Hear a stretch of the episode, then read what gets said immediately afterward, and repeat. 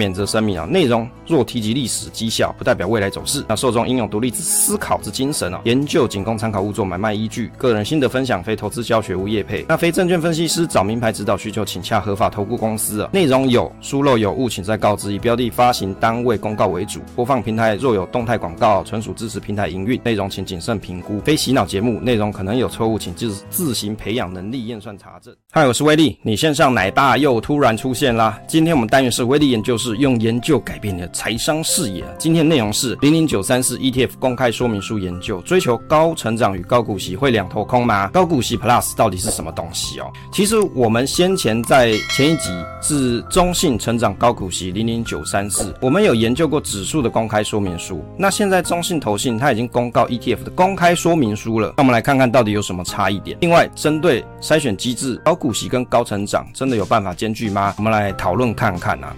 基本资料的部分，我们看了零零九三四的官网，这里面有提到说啊，指数原则上我们先前有介绍过，就是特选台湾上市上柜优选成长高股息指数啊，这非常长啦。那其实中信它有讲它的简称叫做中信成长高股息，你也可以把它当成是成长高股息指数啦。风险等级是 R 四，那 IPO 价格十五元一张，是一点五万元。那我看有些朋友已经买了，还买了不少张啊。那收益分配的部分就月配息嘛，这一档主打的特点就是每个月发钱，哎、越发越爽这样。经济经理费是零点三 percent 啊，保管费是零点零三五 percent。那原则上这个东西参考就好，因为为什么你这东西都还没有超过一年，你也不知道整体内扣费用到底是多少，因为换股也会要成本嘛，所以这个东西可以晚一点再看。但是就现况的这些条件看起来，好像也没有到特别贵了。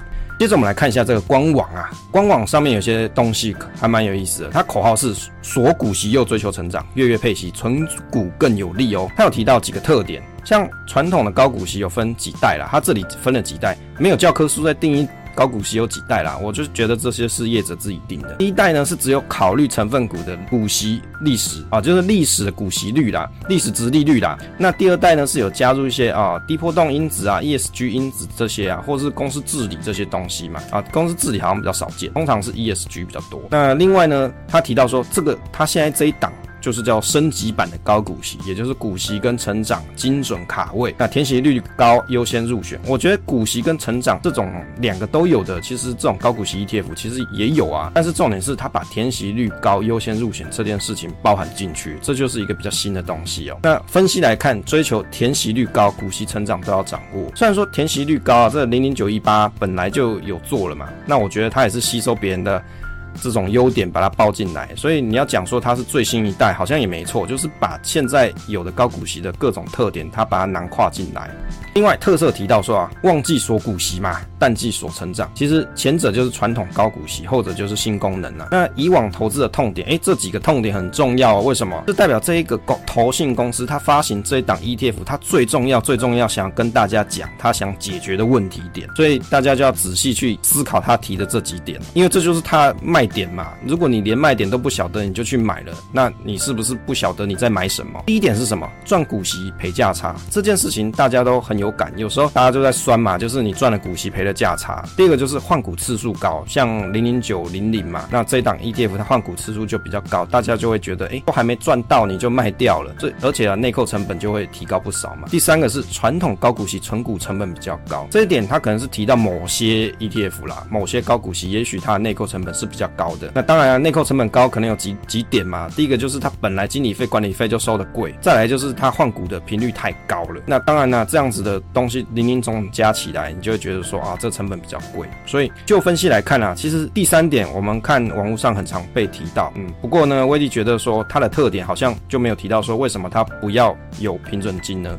平准金这东西啊，在今年是一个很红的题材啊，去年好像也是啦，只是为什么它没有要放进来，这一点是我还不理解。因为有平整金的 ETF，很明显它在上市的时候很容易有一一波热潮，可是它为什么没有把这东西放进来？肯定有它的理由。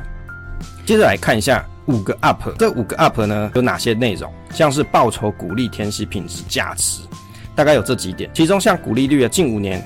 它可以达到七点四二 percent。当然，这个东西是它回测的结果啦。那比对台湾高股息指数是六点九，那台湾加权报酬是四点一六 percent。那有很多纯股族会在意填息率，那指数呢是近五年是五十天填息，当然这是回测啦。台湾高股息指数是五十九天，MCI 台湾 ESG 永续高股息是七十天左右，填息的标准差也是在这几档里面最低的，这几档指数里面最低的。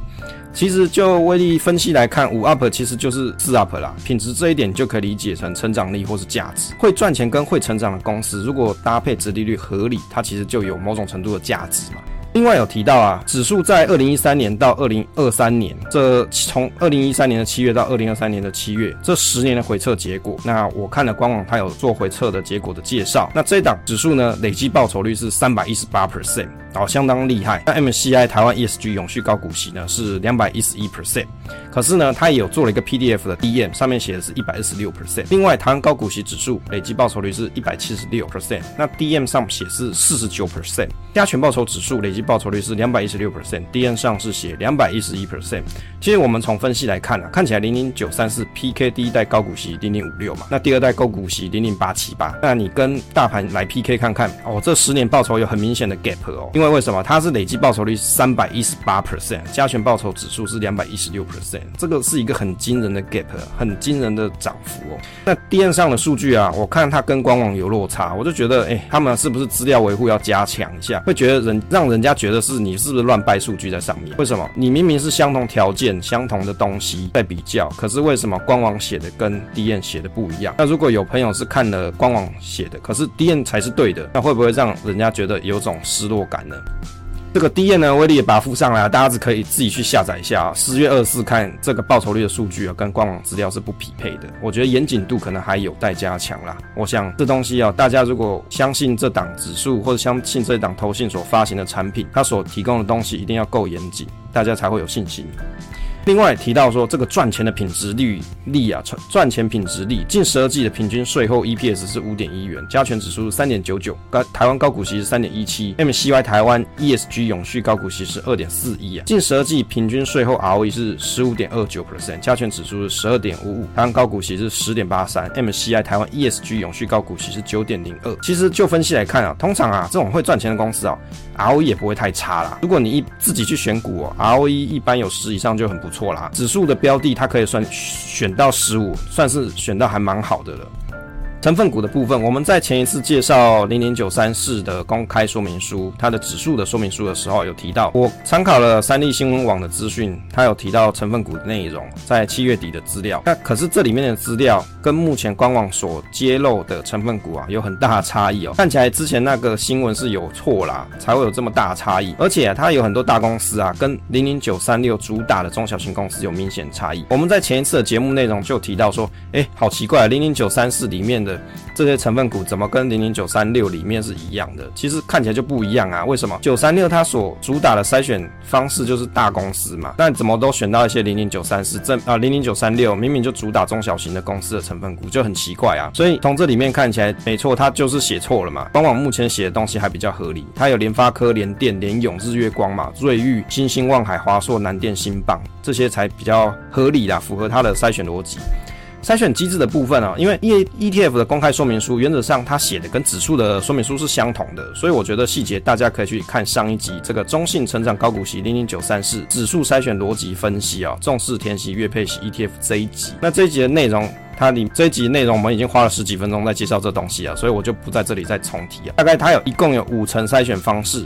用白话来讲，就是找出赚钱大公司，至少四年有发股利哦，现金股利哦，今年的殖利率算中上啦，不要讲说最好，就中上嘛。排序的特色就是高股息跟成长力兼具。追求高股息与高成长会两头空吗？有朋友提到了这一点啊。这个四月的方式呢，四月的定审方式，它是因子综合分数的计算方法是五十 percent 的股息因子，再加上二十 percent 成长因子，再加上三十 percent 的品质因子。那但是九月呢，它是二十 percent 的股息因子，再加上五十 percent 成长因子，再加上三十 percent 的品质因子。那为什么他会这样做呢？原则上就是在四月的时候，他希望选到配发股息优者；那九月的时候是希望选到成长。比较优的公司，在下一年度比较有机会可以配发比较好的股息，因为它有赚钱嘛，有成长嘛，它比较容易会发钱出来啊。那这样子会两头空嘛？其实哦，从逻辑上来看，因为它股息因子它是采近一年的值利率以及近五年的填息平均天数跟标准差这三项来做加权计算。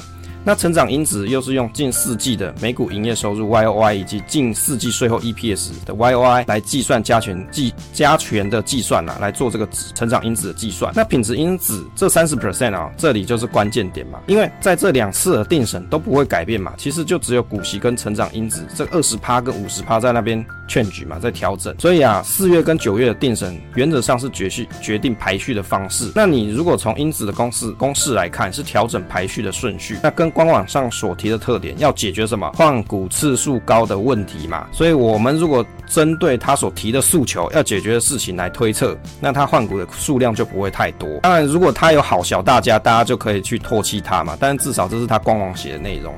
接着啊，权重的计算，这里呢，它是五十档切两半，诶，这切两半什么？就像鸡蛋糕切两半嘛，啊，一一半是高分群，一半是次高分群。那它利用这种方式，两次定审有可能会影响到成分股进入高分群或是次高分群。那权重的调整的目的是，九月要加强成长性成分股的权重，而四月加强殖利率跟填息能力高的成分股权重。所以啊，就合理的推测来看，应该不至于两头空嘛。但是未来还是还是要观察一下实际的换股会不会数量很多。如果它换股数量很多，你才会有机会两头空嘛。所以，我们从合理的逻辑来判断，它应该不至于两头空。但是，你要看它实做之后到底是不是这样，因为现在还没上市嘛，没人知道到底会怎样。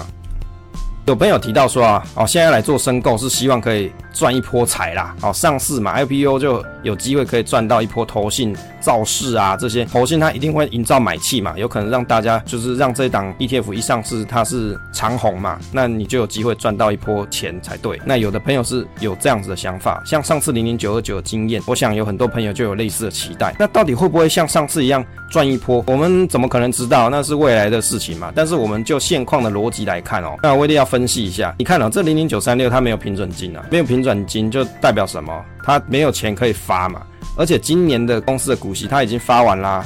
因为现在都已经十月了嘛，该发的股息大概都发完了，所以啊，前几个月应该是没配息或是配息很少。其实这样子的方式，你可以去参考零零八七八当时刚上市的时候的那一那几个状况，那几个月的状况可能就很类似。那你只能指望什么？不定期的审核调整或是维护权重的资本利得，因为有人买嘛，那有人去买指数啊，有人去买 ETF，那自然他就需要去调整一些权重这些东西，那可能就会有资本利得产生。可是呢，你如果搭配最近的国际情势，盘势续涨力道可能不足，我们要讲可能嘛，因为我又不是神，怎么知道后面会怎么样？只是从现况看起来，好像盘势续涨力道不是很好，比较难期待上市的热炒一波行情。结果当然还是要看实际上上市当下的局势来看啊。那如果你颠倒来看，相反来看这件事情，你如果你是想要低档布局的人，也许上市还是有一些机会存在。